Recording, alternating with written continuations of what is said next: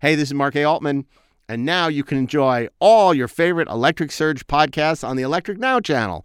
Download Xumo, Distro TV, Stir, and the Electric Now app, where you can enjoy great television and movies from Electric Entertainment, as well as all your favorite Electric Surge podcasts like The 430 Movie, Inglorious Treksperts, The Best Movies Never Made, The Rebel and the Rogue, a Star Wars podcast, and coming soon, Two on Who, a Doctor Who podcast. Hey, this is Mark A. Altman, and if you're a fan of the only gentleman secret agent with a license to kill and thrill, you should pick up my new James Bond oral history, Nobody Does It Better, available now in hardcover, audio, and digital wherever books are sold. Do you expect me to read? No, I expect you to buy it. Need to make a call? Look for a police call box. That's where you'll find Two on Who, the new Doctor Who podcast from Electric Surge. Two on Who is available wherever you listen to podcasts.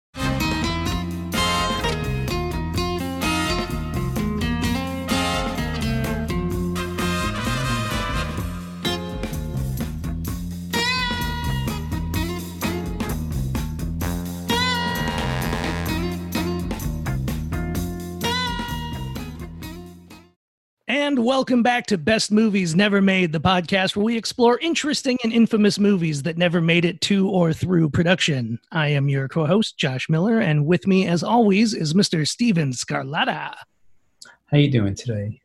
I'm doing pretty good. How about yourself? I'm doing all right. Thank you. Uh, as we noted in our last episodes, and I think people are probably increasingly getting used to on all the podcasts they listen to, uh, our audio quality is probably not up to snuff because we're recording this at home over Zoom. So apologies for any weird hiccups and inconsistencies we might have. Uh, but we're pretty excited. We've got a guest on that uh, we've wanted to have for a while. We have uh, Mr. Edward, or sorry, Eduardo Sanchez. Hey, how's it going, guys? Um, and you might know Eduardo as the co-director of a little tiny movie called The Blair Witch Project. Um, he's also done an episode of a TV show. Uh, I was a showrunner on called 12 Deadly Days. He actually did our scariest episode, which is otherwise really? kind of I a. It was mostly a horror comedy, and your guys' episode was kind of fucking terrifying. So, Yeah, yeah, yeah. It was a good script. um, and I guess before we even jump in, uh, what do you kind of have going on right now? How are you Well, like dealing every- with quarantine? Yeah, basically the COVID quarantine has got me here at my house, and I'm uh, we're uh, writing a couple of things. We're writing a show for Apple. Um, you know, you know who knows what will happen with it, but we just turned in the pilot um, episode today, like the first draft. So we'll see what happens. You know, we're hoping that uh, you know it gets green lit, um, and then we're writing uh, a feature. Um, and you know, and also just kind of trying to develop. You know, we got we were we're pitching a a show in the next couple of weeks, uh, kind of a to wide net to a bunch of people, um, and just kind of you know learning to deal with the business, uh, you know, of, uh, of filmmaking from you know trapped in our houses, you know, yeah. basically. It's an interesting time to be alive for sure. Yeah. Um, they always say, may you live through interesting times, but when you're actually living through these so called interesting times, it's Yeah, not I think, necessarily yeah, so great. yeah. Hopefully, we'll look back on this and be like, ah, remember that and stuff, you know, for a while. yeah. uh, but yeah, man, it's it's been crazy. Um, well, and just for the listeners to know, uh, if you didn't read the episode description, we're going to be talking about several things. Uh, we're going to be talking a little bit about a Blair Witch 2, primarily about a comedy called Heart of Love, and a Bigfoot movie called Manable. That's how you say it, right? Manable? Yes, Manable. Yep. Okay. Um, well, let's just kind of go back to the beginning uh, with the original Blair Witch and kind of like how you even got into the business and what led to, you know, I'm sure while you were making it, just this like little tiny movie that then became one of kind of the big success stories of certainly of modern independent film, but I think even just Hollywood in general. Uh, yeah, it was crazy. I mean, we did this. Uh, you know, Dan Myrick and me came up with this idea in the early '90s. We were in film school at uh, University of Central Florida, and then we, uh, Greg Hale got involved, and then Rob Cowie, and then Mike Monello, and you know, uh, started snowballing. We finally got the money to shoot it. We raised like, uh, you know, like twenty thousand bucks. I mean, it was rarely, barely anything. And we went, and we shot it, and we edited, and for somehow it ended up, you know, being this huge thing. And um, afterwards, we were offered kind of everything. Uh, all the, like all the all the horror scripts that had been like stockpiling up in the uh, in the development offices, or you know, with were being sent to us, and um, uh, Dan and I were both like just you know we we never honestly we never considered ourselves horror filmmakers. Like we we had this great you know uh, movie you know idea for a horror movie, but we never you know we never you know I think that's it was probably the only idea we really had for a horror movie. So.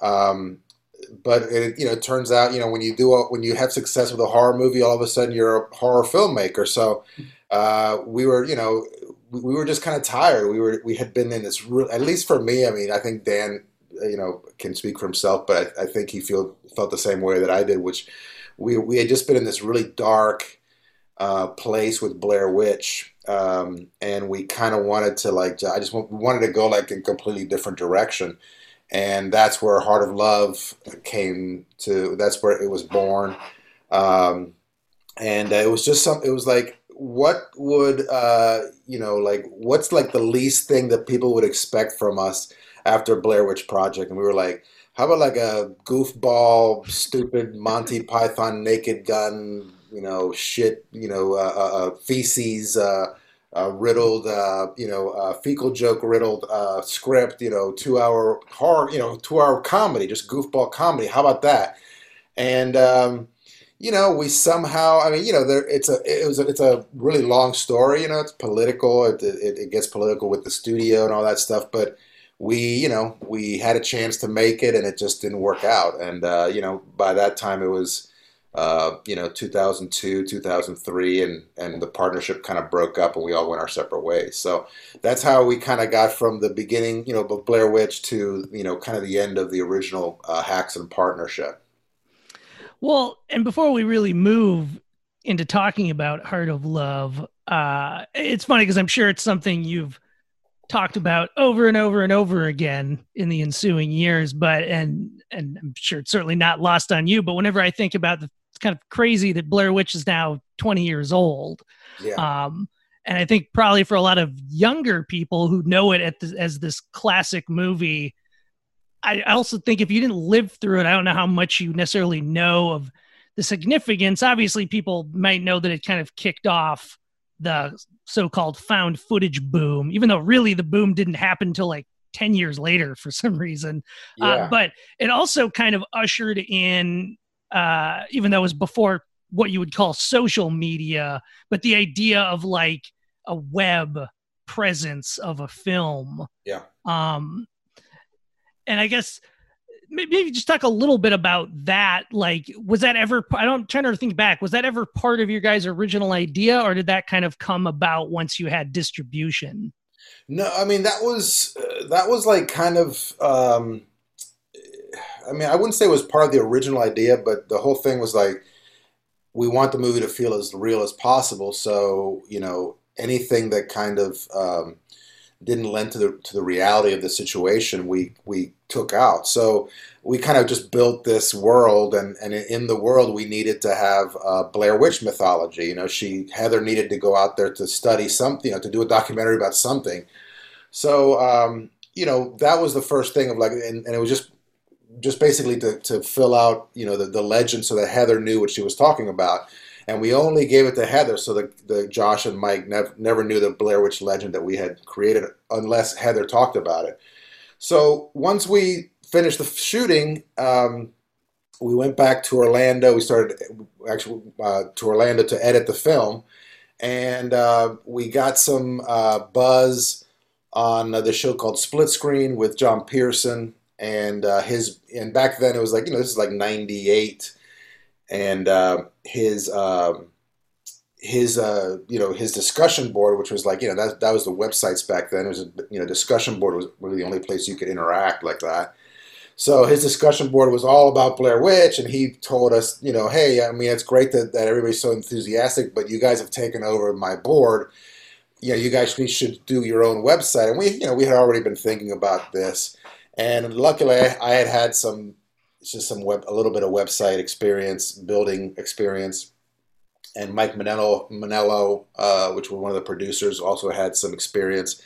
So we kind of built this, you know, this website, just kind of saying, okay, if this was really a documentary, how would we have what website? What you know, how what would the website entail? So that's when all the mythology of the Blair Witch came into play. Um, so, you know, for us, it was just kind of a, and then, you know, from there it started blowing up and we had like an online, pretty good online presence for, you know, 1998. And then it really propelled us.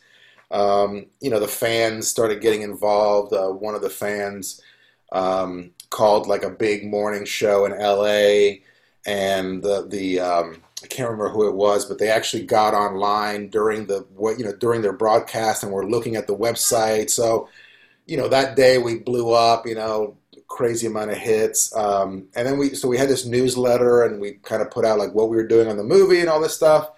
And um, and then that, that gave us a lot of momentum going into Sundance. Um, and then once we got into Sundance, you know, we you know just kind of started planning. We made our own posters. We made these hats. We made little pins. Um, uh, you know, we were always good at like kind of marketing ourselves, you know, even with limited the limited money that we had. Um, and we were just like, well, you know, we had learned from uh, other people that had been to Sundance that you know you really got to hustle. You you know, people aren't just going to go see your film just because you're you know, uh, you know, unless you're like unknown. If you're unknown, you have to kind of make your own buzz. So we went in there and you know put posters up and kind of played you know the game. Um, but really, it was the word of mouth from the website um, that really kind of propelled, uh, you know, the you know all the all the screenings sold out, and they added another an, an, extra screening, and you know, so it was you know it was kind of crazy once we got there. But I think a lot of it had to do with that this the website had already been around, and we already had like I think we had like ten thousand you know um, subscribers when we went to Sundance, which doesn't sound like anything, but back in those days, yeah, that was, was, a lot that, back then. That was a lot of people, man. For, especially, you know, we weren't advertising at all. You know, we weren't doing anything. We're just paying our fifteen bucks a month, you know, hosting fee, and that was all the marketing we were doing. You know, so you know, so then once Artisan bought the movie, they took the website down, and they, you know, they, they really did. They really were great a great place to be, you know, as far as collaboration on the marketing. John Hegeman and Emma Jones were on the marketing department, and uh, they really kind of embraced the indie feel and kind of like the the really the the, the, the you know the the non conventional marketing style that we that we had been using so far. So um, you know, they kind of consulted us all the way through, and they were really and you know, and they themselves they, they really knew the movie like that was one thing that we really got lucky on is you know they they understood what the movie was you know and um, you know they just did a, a, a, great job so we you know it was a very much it was a great partnership um, all the way through you know the release of the film it was a great trailer too. To it didn't like really show you much, and I remember. Yeah, man. I mean that that's that was. I mean, because you know we we sold this movie and we're still broke because you know you don't get your advanced until you deliver everything. So we're all you know it takes months to deliver a film if if you don't have you know much money. Um, so we were you know going through the process of that. And you know, we still didn't know. You know, we, we knew they had done a great job on Pi the year before, but we were still, you know, we don't know these people. Whatever. It's our first deal, you know, with with Hollywood or whatever, whatever you want to call it and they sent us that trailer. The, you know, because back then it was VHS. They actually mailed us a VHS copy of it, and uh, they sent us like three different versions or something, and we were just like, "Man, that's." I mean, it was our own film. We're like, "Well, that's freaking amazing!" And it's exactly what we. It is exactly what the movie needed. You know what I mean? Like the movie. You know, you couldn't.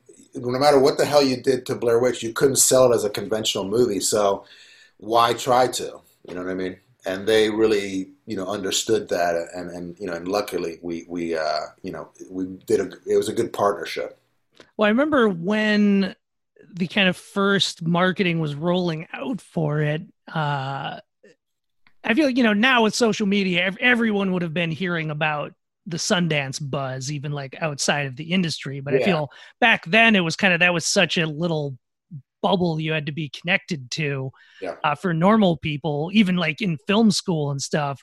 I felt like there was that point where people weren't sure if the movie was real or was pretending to be real. And I mean, I don't think who could have ever predicted it would be as big as it was. But I remember when I saw that happening, I was like, oh, I feel like this movie's going to do well if it has that, like, it might Yeah. be real thing. I mean, Yeah, that, yeah, yeah. That was like you know, that, and that was them again. Like we, you know, again, I mean, you know, our main goal in the movie was to make a movie that did that looked completely real. Um, but we never like thought that we were going to be able to market it as like a real, you know, event because you know we first of all we thought that might, maybe that's illegal, and then secondly, like you know, you're going to get so much backlash, and you know, we didn't want to piss people off. You know, we wanted people to be scared and to you know to dig the movie. Um, but you know, again, the artists and people were like, "No, no, we're going to market it as real, and uh, you know, we're going to keep the actors out, you know, the limelight for the first couple weeks of release, and um, you know, we're uh, you know just going to basically pretend it's real." And and you know, in, in our interviews, Dan and I, we never pretended that it was real. I mean, people would ask us, and you know, well, we you know, we wrote it with this, and we came up with the idea here, and this, you know, it was mostly you know, it was, it was just on print. But again, like you were saying, um, I think it, back in those days, you could have like a almost like a separate print reality and a you know, and then uh, you know the public reality. You know, most people aren't going to read you know uh, some of the you know these these film magazines. You know what I mean? With Mhm. stories. So um, and so you know, and then and then they uh, they did uh, they ha- hired us to do the Sci-Fi Channel special um, which was again kind of like a blessing, you know. Um, and it was basically, you know, an hour of like a documentary about the Blair Witch legend, you know, about this footage. what was it called again? It was called Curse of the Blair Witch. Right. It was great. I remember taping it on VHS, and it was just, you know, it, it was a phenomenal little documentary in itself. So it, I love that one. Oh, And-. Yeah, I mean, it was something where, where like, because you know, when we originally made the movie, there was this whole doc component to it, and the the, the footage, the found footage, was only going to be part of the movie. And then as we got closer to the Sundance deadline, we realized that, you know, the the stuff in the woods was really the you know where the drama was, where really where the movie was. So you, we took out all the documentary stuff. And then when Artisan came to us and said, "Hey, you know, we got like a one-hour slot on Sci-Fi. You know, we'll finance something if you guys have an idea." And we were like, "We know exactly what we want to do." So we wrote it and we directed it and we edited it, and um, you know, it was just a great little thing. And also, it paid us again, which was we were like, so yeah. we were, you know, because we hadn't got our advance yet, so we actually made. Um, we, ma- you know, we were making a living off this, you know, Sci-Fi Channel special. Um, so it was, uh, and it was great, man. We were able to to hire a lot of the same people that worked on the movie and actually pay them this time, and um, you know, it was it was a lot of fun. Yeah, what, what I like about that doc too is that it felt authentic. Like it didn't feel like I'm not putting it down. There was a movie called The Last Broadcast that came out, but I, it kind of didn't seem like authentic looking. But when I watched your Sci-Fi Channel doc, it was like just that interview with that guy in the living room, like from the '70s or so. I was like, wow, that looks like. Is that from this? Like it, it was really messing with your mind. Like, is this real? Like you guys made it look real and authentic. And that's what I liked about it. Yeah, and th- and that was our thing, man. Is that kind of like the prime directive of Blair Witch was that we didn't want you know anything to to give it away. You know, I mean, obviously you could do research and you could say that oh, Heather Donahue never disappeared and Mike Williams never disappeared, whatever. But our whole thing was like in, as as far as like the website, you know, the sci-fi specials, the books, and as obviously the movie, we want it to be like a whole a real world. Like we don't want anything to be like oh that's fake or that's that's lit or whatever. So we just kind of went into the same thing with the with the sci-fi special. And um, you know, we we you know the movie was inspired that that whole thing and the the guy in the living room with the set you know the '70s look. We, you know, we loved. I mean, Blair Witch basically came out of In Search of. So we were like, let's create a let's pretend that there was a In Search of episode about the Blair Witch, and obviously we can't use In Search of, so we'll come up with our own show. And then that was so that was our our attempt to like do like a you know, like a uh, in search of episode of Blair Witch, and we, my uh, one of our uh, actually our producer Greg Hale had like old 60 millimeter footage in his freezer from film school. So that's we just shot it on film, and you know we gave it a crazy look, and you know it worked out really well. But you know we really we, we really wanted it to, to feel like like it was something you know real. We didn't want to, and and, again I, I like the the uh, movie The Last Broadcast. Like I, I thought it was it was weird that the that the similar ideas came up at the same time. Um, and we saw actually I saw the movie right before we entered Sundance with our movie. Um, and it was you know it was a solid film, but there are some bits that you're like, okay, they wouldn't. The reporters don't look old enough to be actual reporters, and mm-hmm. you know that this this format is we is, is you know we we are you know, we were like, we grew up on television. We wanted everything to be like authentic. You know what I mean? And uh, and and you're right. It did take me a, a, away from the, you know, from the from concentrating on the movie that I was enjoying.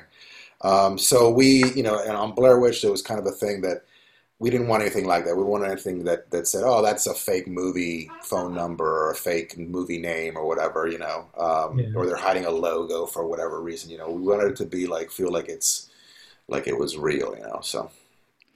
Well, and then so obviously Blair Witch became the movie we all know.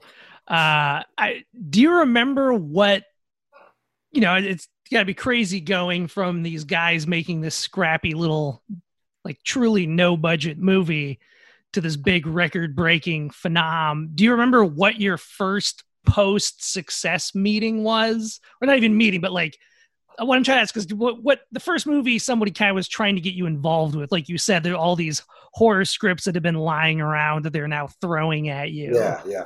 The the um the one that they, uh, I mean, the one that you know, the one that that that you know, the most famous one is the Exorcist prequel um, that they made twice. Yeah.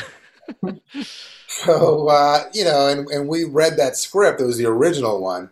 We read that script and we were like, I mean, you know, come on, Exorcist. I mean, a chance to do an Exorcist sequel or a prequel or you know, just a movie, you know, movie in that you know in that canon. Um, and we were like super excited about it. And then we read the script and we are like, wow, this is, you know, it, you know, it's just not right. And so we went back and we were like, we love it and we would love to do it, but you know, we need, you know, give give us a little time to rewrite this. We need to rewrite the script, and we want to get the, you know, whatever. And they're like, oh no, no, we're starting to shoot this in like two months. So you know, people are already like on location like, you know, so we were like, no, nah, I think you, you, I think you, you found the wrong guys. Um, and uh, you know, and again, you know, I think it was a good call. Like that movie again, you know, was made twice, and you know, made uh, twice, but, neither very good. So. Yeah, like just it, there was just something about that that didn't work, and and we, um, you know, we saw it in the script, and I think a lot of probably a lot of other people saw it in the script, but you know, it, once the train leaves the station, you kind of you, know, you can't stop it. So um, that was really the biggest one that kind of uh, you know that we you know it was an Exorcist sequel. I mean that was great, but we were like. Um, you know, they they they would they sent us all kinds of things. Then later on, we would see the movies come out in the theaters, some good, some bad, and um, but you know, I, I, again, like I think Dan and I were. I mean, again, if if they had told us, all right, yeah, we'll let you re, you know, we'll give you three or four months to rewrite the the Exorcist script, and you know, we'll, we'll follow your lead. We, I think we would have done that. I think that would have like kind of pushed us to actually get another job, but there wasn't anything other like pushing us like like um we didn't have any like original like like again we weren't really horror filmmakers so there wasn't like three or four other scripts that were like oh I'm I've been dying to do this since I was a teenager you know? Like other than a Bigfoot movie like I never you know I never imagined you know my, that that I would want to make horror movies you know? Um, so it was you know so it was kind of a crazy time um, you know and also you know was a bless a blessing and a curse is that we were making like real money on Blair Witch. Like you know the the you know most most of the time, um, you know small independent movies. You know you don't make any money at all. You make your advance and then you're done. You know you're lucky if you know they don't try to come after your advance. For Blair Witch, you know it made so much money that no, you know whoever was in charge like couldn't hide it quickly enough. You know? yeah. And uh, you know, so we made, you know, we were making a lot of money, and so the financial pressures of like having to get another job because you're, you know, you're still in debt after your, you know, your your first indie success, that wasn't, you know, the case for us. So we were able to like be a little more uh, picky with stuff. And again, I thought I think that was a blessing because it kept us out of, you know, making, you know, because imagine if if we hadn't made any money you know, we would have had to accept one of those, you know, scripts that might have not been right for us. You know what I mean? And we might have had to do the the, the Exorcist prequel just the way it was. You know, yeah. um, you know, and especially the amount of money they, you know, that they offer you. You know, it's you know, it's it's very tempting. Um, but uh, so, you know, we kind of just stayed the course, and again, we wanted to do the 180 from Blair Witch, and that's when you know Heart of Love really started kind of kicking in.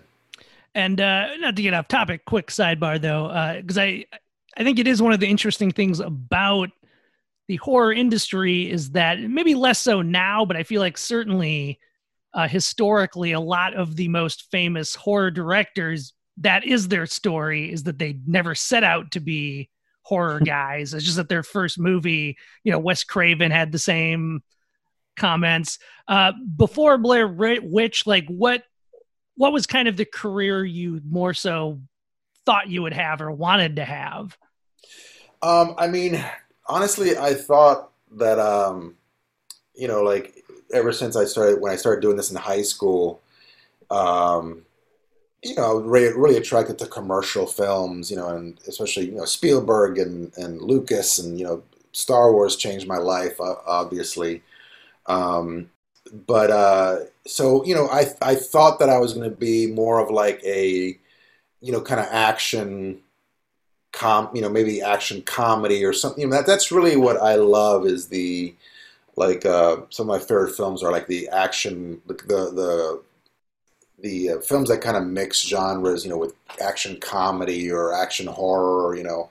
Um, so to, for for me, like I thought that I was going to be an action director. Like that was the kind of stuff that that I was writing. Um, and then um, and then in film school, I kind of went through. You know, you chain in film school and you become like. I don't know. I grew up a little bit, so I became like a huge Spike Lee uh, fan, and you know, um, read his books, and so I started kind of going down kind of more socially conscious, you know, um, a, a direction. And I did a movie called Gabriel's Dream in film school, which was basically like do the right thing in black and white, you know, told by a Hispanic 19 year old kid. So it wasn't very good, but um, it taught me a lot, you know, and taught me to fail. Um, and then, so then once the idea, once we started going into Blair Witch, for me, it was just like, okay, I need, we need to make something commercial. You know, we need to like make something, and that's why we jumped on Blair Witch. But if somebody had asked me, you know, in film school, you know, around that time, I would have been like, well, you know, I'd like to do stuff, you know, socially conscious, and then you know, some comedy, maybe uh, action. But no, horror was like, you know, on the bottom of the list. Not that I don't. I mean, some of my favorite movies are horror movies, but um, I just didn't.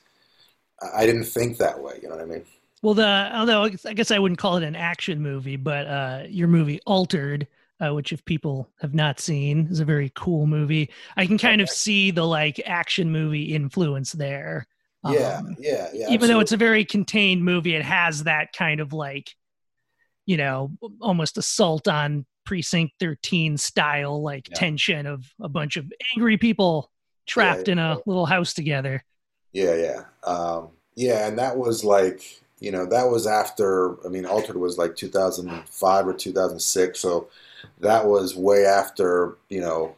So we went through our heart of love phase, which was like a year, two, maybe two and a half years, maybe less, and then we all went our separate ways. And then Altered was like the first, you know, the, the script was called Probe, but the first, you know, the first time I saw it was when I read it. It was the first horror script that that I had read since Blair Witch that like really kind of like I connected with. You know what I mean? and uh, and that's you know I and the, you know and then we decided to make it and that was you know raise the money and that was it. And uh, what was? Oh, sorry, Steve, you were gonna ask. Oh, I'm sorry. Just to go back to Sundance really quick. This is something I've always wondered, um, and then I swear we'll move on to Heart of Love. Um, was I heard that you guys had a do do a different end. At one point, you guys were gonna change the ending to Blair Witch, and I was just kind of wondering what the other endings were, if you shot them, or what were the concepts of them. I've always been curious about that. Well, the the um, the artisan like you know loved the movie, but you know, you know, you know, it's being a studio, you want to change something and something. You know, if something's not working, like why you know why is it you know is it is the ending? We need to understand the ending more or whatever. They always had problem with that, you know, kind of you know ending and. So uh, again, like right after they bought us pre-advance, we're like dying. You know, we have no money, and they're like, "Hey, you know, will you at least reconsider redoing the ending, you know, just the very ending. Do you have any ideas? And we were like, well, you know, because because you know, Dan and I are like when we came up when we were shooting the movie, we didn't know how the movie was going to end, and we came up with it like three days before we shot it. And obviously, we didn't have any money for special effects, but now all of a sudden we had money, and we were like, wow, we could do whatever the hell we want. So, but we really did love our original ending. You know, we thought it was kind of, you know, it was like the the best ending for for for that movie, you know, for Blair Witch. And uh, so we went and we we shot like these, you know, Mike people Mike hanging like from a noose and hanging on a you know on a giant stick man and you know just all these all these kind of ideas that you know we were kind of you know we did we definitely wanted to make them good but we didn't want to make them great because we liked our original ending so we were kind of you know um, you know, kind of playing both ends of the stick. So, so it was kind of like we, you know, it was, uh, you know, it was cool because we got out again, we got a, bunch of people together and we paid them and we made these things. But again, and it was cool being back at the house that we originally shot the movie, and we brought Mike Williams out because you know he was the only one that's on camera, and um, and you know they just didn't work. And then right before. Uh, right before the release, we are mixing the movie, and the they let us, you know, they were like, "Well, which which ending do you guys want to go with?" Which is really cool of them. I mean, you know, mm-hmm. Obviously, like, which is such a rarity, you know. Um, they were like, "What, you know, what ending do you want to go?" And we're like, "Well, we like the original ending, and you know, whatever." And um, I remember Bill Block. I've told this this a million times, but Bill Block, which was one of the guys that he's at Artisan, was like well, it's going to cost us millions at the box office, but we'll go with your ending. and, you know, it was like, yeah, uh, yeah, millions at the box office. What the hell are you talking about? And he was kind of joking, you know.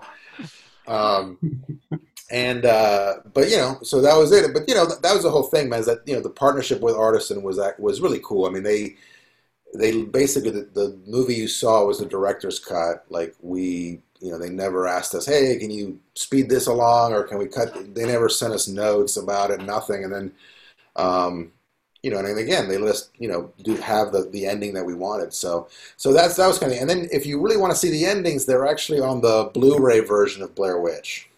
Oh. And I think they're probably on YouTube, so you could probably look them um, and how quickly then did the Blair Witch 2 conversation start? And what was that labyrinth like for you guys? Um, it was it was right away, um, and uh, you know, labyrinth is is a good description of it because we. Um, again, Dan and I were like in this place where like not only did we want to, you know, no, we didn't want to make another horror movie. We the last thing we want to do was make another Blair Witch movie, and and the thing is that we never like it never we we we you know we were always like well you know in a couple of years we'll go back maybe do another you know do a sequel if it's you know whatever or you know prequel we actually wanted to go back and do like the the stuff that happened before we wanted to do like a series of prequels and um but uh we were like no there's no way we're going to do it now and they were like well we want to you know release it next year and we are like you know, no, we don't want to do it. And, and they're like, well, if you, you know, if you really wanted to do it, what would you do? And we're like, we want to do this prequel. It takes place in the late 1700s and, you know, um, you know, period piece in the snow, you know, uh, not, not what they wanted to hear.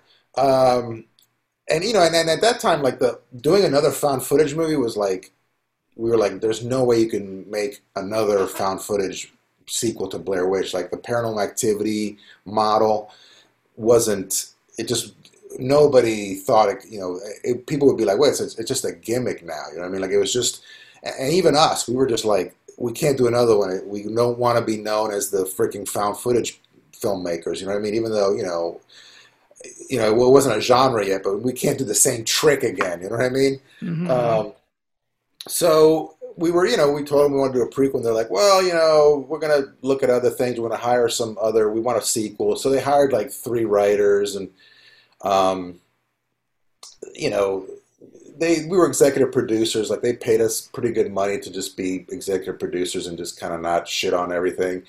Um, and uh, you know, we liked the scripts. We didn't love anything. We were like, you know, they're all right, you know, whatever. And you know, and uh, and then. Um, Wait, do you remember what? Do you remember a story of one of those that you thought was the best? Because none of those three were the ones they made, right? No, no, no, Yeah. no, no. I mean, actually, I found one. I found one in my like my my uh, closet a few months ago. Like the the one of the ones that one of the drafts they sent us. You know, man, I don't. I mean, I don't remember.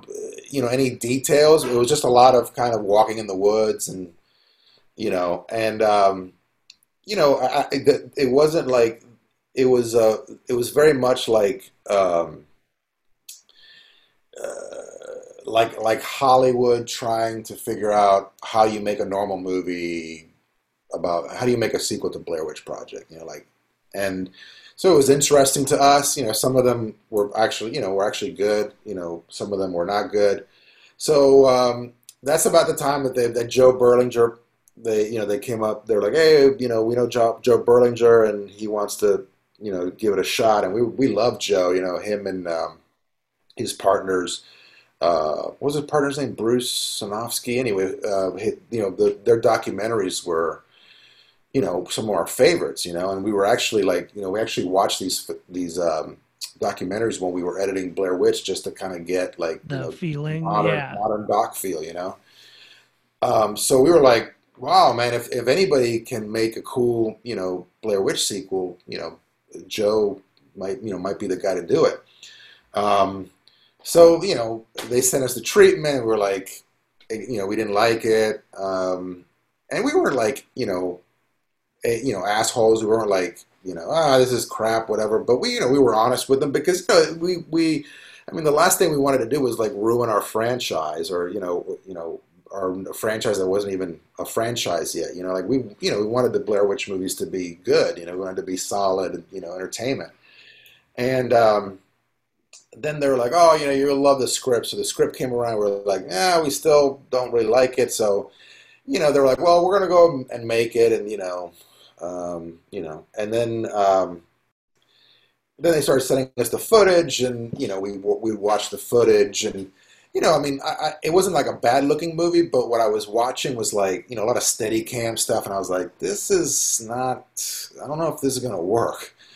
Um, Hmm. so uh, you know, and then so the movie came. You know, they they brought us the movie, the like the first cut of the movie, like the you know Joe's cut, I guess. Um, and uh, they brought it to Orlando. We were we were in Orlando. It's still in Orlando at the time. And uh, they rented like a little theater at, at, in the Disney property and showed us the movie. And it was it, man, we were. I mean, you know, we were. I mean, I guess I was in my early thirties, and you know, I was just we were air, a little arrogant and just kind of full of ourselves, and we were like, oh, we're the Blair Witch guys, you know, we're you know, the next, you know, you know, we were like superstars, you know, in our own minds, and uh, we started like mystery science theatering a little bit of the movie, you know, just us partners, like kind of. Um, just certain aspects, like especially the sheriff, like the sheriff, like was like kind of like deputy dog, you know, you know, those rascally rap, you know, those rascally, you know, and it was kind of like, anyway, it was like a little Scooby Dooish anything, anyway. And, um, you know, that, you know, and, you know, what were we going to, we were just kind of, you know, just very non professional. So, they, you know, afterwards we met with them they were like, well, you know, we want you to be, you know, do interviews for the movie. And we're like, I don't know how we're going to be interviewed. I mean, you know, if they ask us what we thought of the movie, what are we going to tell them? And they're like, well, is there anything you can concentrate on, like cinematography? I'm like, yeah, I mean, the cinematography was good, you know, but that's a, you know, that's one question. Um, so, you know, they were like, you know, we really need you know, you need to do like Premiere was back was still around. You really needed to do Premiere, and you really, you know, whatever. And uh, uh, so we were like, you know, sure, but we're not, you know, what do we, what do you want us to say? So eventually, they kind of, you know, left us alone, and um, you know, and it, and it was weird, man, because I mean, I, I we wanted the movie to succeed, you know, because we we would have loved to have gone back and made another movie, you know, um, but once the movie didn't make, and you know, and obviously, the movie didn't like it made like I think forty five million dollars or something. I mean, like it cost him like maybe five million. Like it wasn't like a bad, you know, it didn't like lose money. But they were expecting, you know, Yeah. another fifty million dollars. precedent had been movie. set on the first Yeah, one. man. And I was so we were like so you know, and then so we were all disappointed, and you know that was kind of the end of the franchise for a while. And we tried to eventually. I mean, and honestly, okay. So then there's another chapter where like afterwards, like we're doing, um, uh, you know, we're doing Heart of Love, and we're like in the middle, and I guess we can come up to this later, but doing Heart of Love, and uh, Artisan comes up back and says, and th- this was like this is the only thing in my li- in my career that I I guess I regret. Even though my me at the time would have never like if I'd have come back in you know in time to go back to 19 you know 2001 and say take this deal you dummy. I still would have been like damn you're old you look old as shit and no I'm not going to do this. I don't want to make this fucking movie. But they actually offered us like a pretty good amount of money to put Heart of Love aside and do the prequel, and then they would guarantee you know distribution and everything for Heart of Love after the prequel. And like again, man, we were like the Blair Witch guys. We were you know high on you know ourselves, and and again, you know we were we were right. You know to to be fair to us, we were right in the middle of getting Heart of Love made. Like we had already raised the money, and like the you know it was on its way to be made. So it was literally like stop making this movie that you've been wanting to make for a long time and go you know and do this other and start from scratch with another movie you know so we said no and that's you know to me i look back i'm like you know i think we should have even though like i don't know what the prequel would have looked like um you know i think that's something that that you know it would have been cool to, to do you know and obviously i didn't know that love was going to like crash and burn the way it did you know a year and a half later so Well, I guess I was going to ask, although you maybe just answered that. Did did you actually have a story idea for the prequel other than it was a prequel? Yeah, I mean, our idea was basically, um, you know, the story of, of the witch, of Elly Kedward. She is, you know, this woman and she gets uh, accused of witchcraft by some of the kids she takes care of, and then she's tied up to a tree in the middle of the woods, you know, in the middle of the winter, and left to die, and something, you know, they go back a couple days later, her body's gone, you know, something's happened, and, um, you know, then the kids start disappearing, and you know, whatever, all the you know, shit starts going bad in the town, and it's basically just the the end of the like a like a nightmare of this little village in the middle of nowhere in Maryland. Um, you know, just basically everybody going crazy and killing each other, and and you know, and then the you know the end was basically the the spring. You know, somebody coming across the town in the spring, and everybody's dead, and you know, it's completely deserted, and that's the mystery of that's Blair. You know, that's what happened in the Blair Township. So that was our our prequel idea. You know, and um, uh, so that you know, so we you know we had a basic kind of you know premise. Um, but you know, I mean, you know, for us, it would have been months, you know, a few months at least to write the script, to at least get you know the the ideas down, and then you know, so it would have taken a lot longer than I'm, I'm talking about the previous, where they were like, because they actually offered us uh, a chance to do the prequel before Joe's movie, and they were like, we, we want you to do the prequel, but we give you like 11 months to, to do it. We're like, are you crazy? So we, you know, we got we got a chance to do the prequel a couple of times, and we turned them both down. The second time was first time was legitimate. The second time we were just kind of delusional, I guess. and you sort of hinted at the idea of other prequels as well. Did you kind of see like you would go Yeah. back to the back then and then kind of do other stories throughout time? Yeah, like our whole thing was to go and do the Elly Kedward story, and then jump forward like to the 1940s and do like like a black and white Rustin Parr movie. I don't know how familiar you are with the mythology, but that that's the guy who that that's the house they end up at the end of Blair Witch. Um, and then um, and then you know there's there's a bunch of other stories, and we wanted to. You know, I mean, you know, who knows if, if the movie was if this franchise was successful, we wanted to like, you know, maybe go back to Native Americans like before the Blair Township. Um, you know, so you know, it was kind of like, uh, and you know, and eventually I thought we could do a cool prequel, um, a sequel too. Um, but uh, at the Did time, you have an idea for that? we actually wrote a sequel that is actually really good. I mean, it's like the, it's the last thing that Dan and I wrote together, and um, with some help from other people because we were like not working well with each other at that time. Um, and um, and it was a sequel that's, that Lionsgate um, uh, commissioned us to write, and um, this was probably like you know ten years ago now, or maybe a little less, and um, and it was and it was actually a pretty cool you know um, uh, sequel. I mean, we're pretty happy with it, and, and uh, the people that have read it have you know I've, I've shown it to a few fans, and they you know they're all are we're like, man, we wish we could make that. Um, Are you able so, to yeah, kind of so- so- give a you quick? we had a cool, yeah. yeah. we had a cool idea for a sequel. You know, Are you able to give even just like a quick, or is it It still kind of under wraps? basically like a woman. Um, I mean, I can't really reveal too much, but like, you know, I don't want to reveal too much, but like, it was a woman who moves back, who moves to Blair, the Blair Township, to, or Burkittsville as it's called now, to like take care of an elderly woman who lives near the woods, and then you know, shit starts happening, and Yeah. but it was really it was really cool because there was like time, a little bit of time travel because you know Blair Witch, you know, there is like weird time travel in, in, in the even in the original one.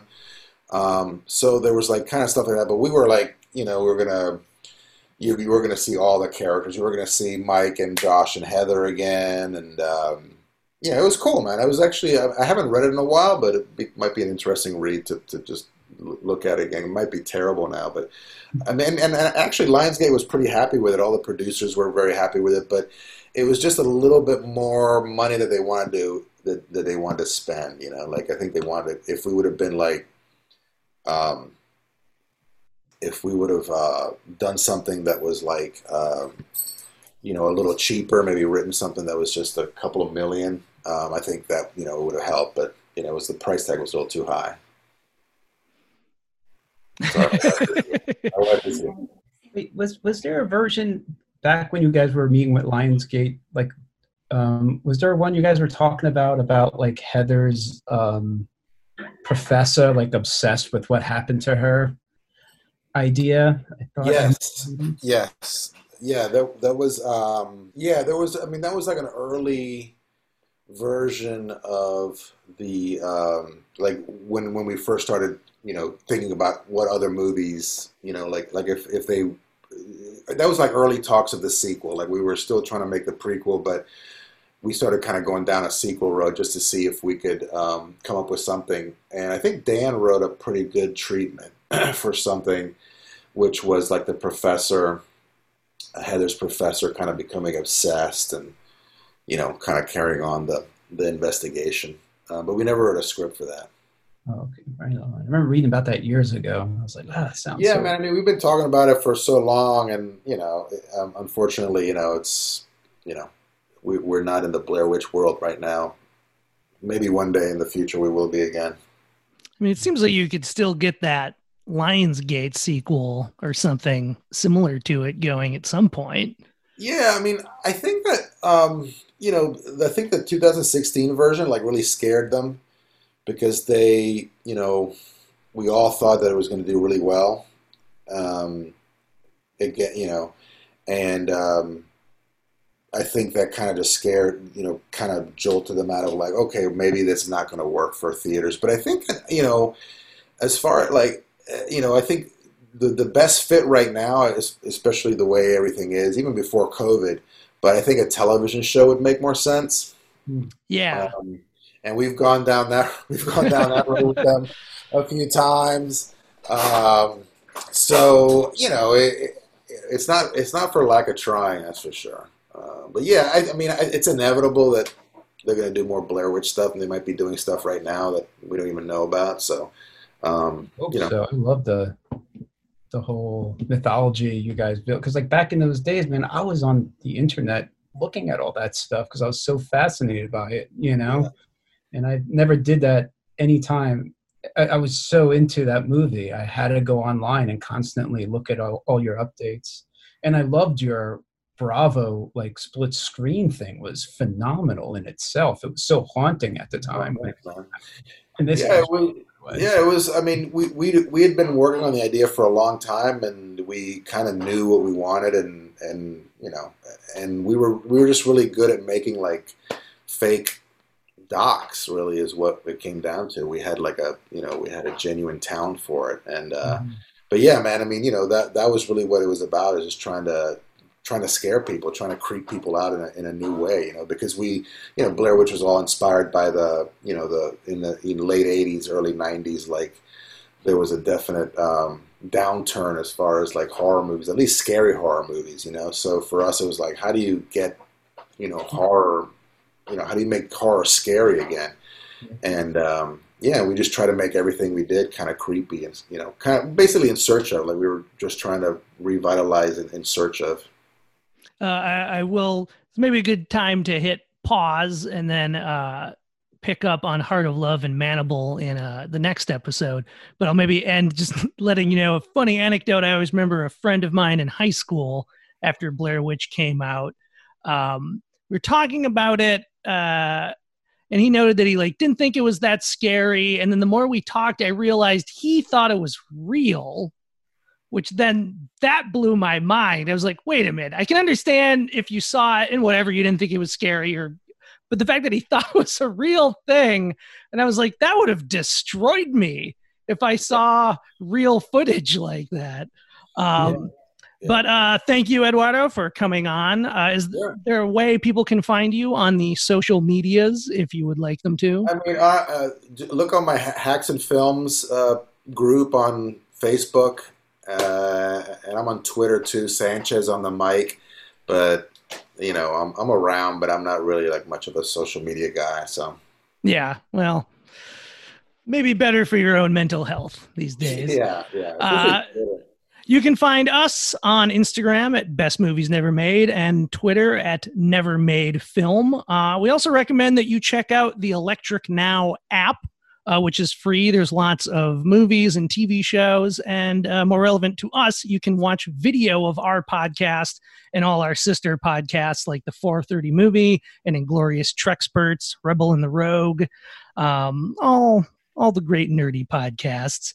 Uh, we want to give a special thanks to Bill Ritter and everyone at the Electric Surge Network, including our producers Dean Devlin and Mark A. Altman. Uh, until next time, this is Josh Miller and Scarlata. saying we won't see you at the movies.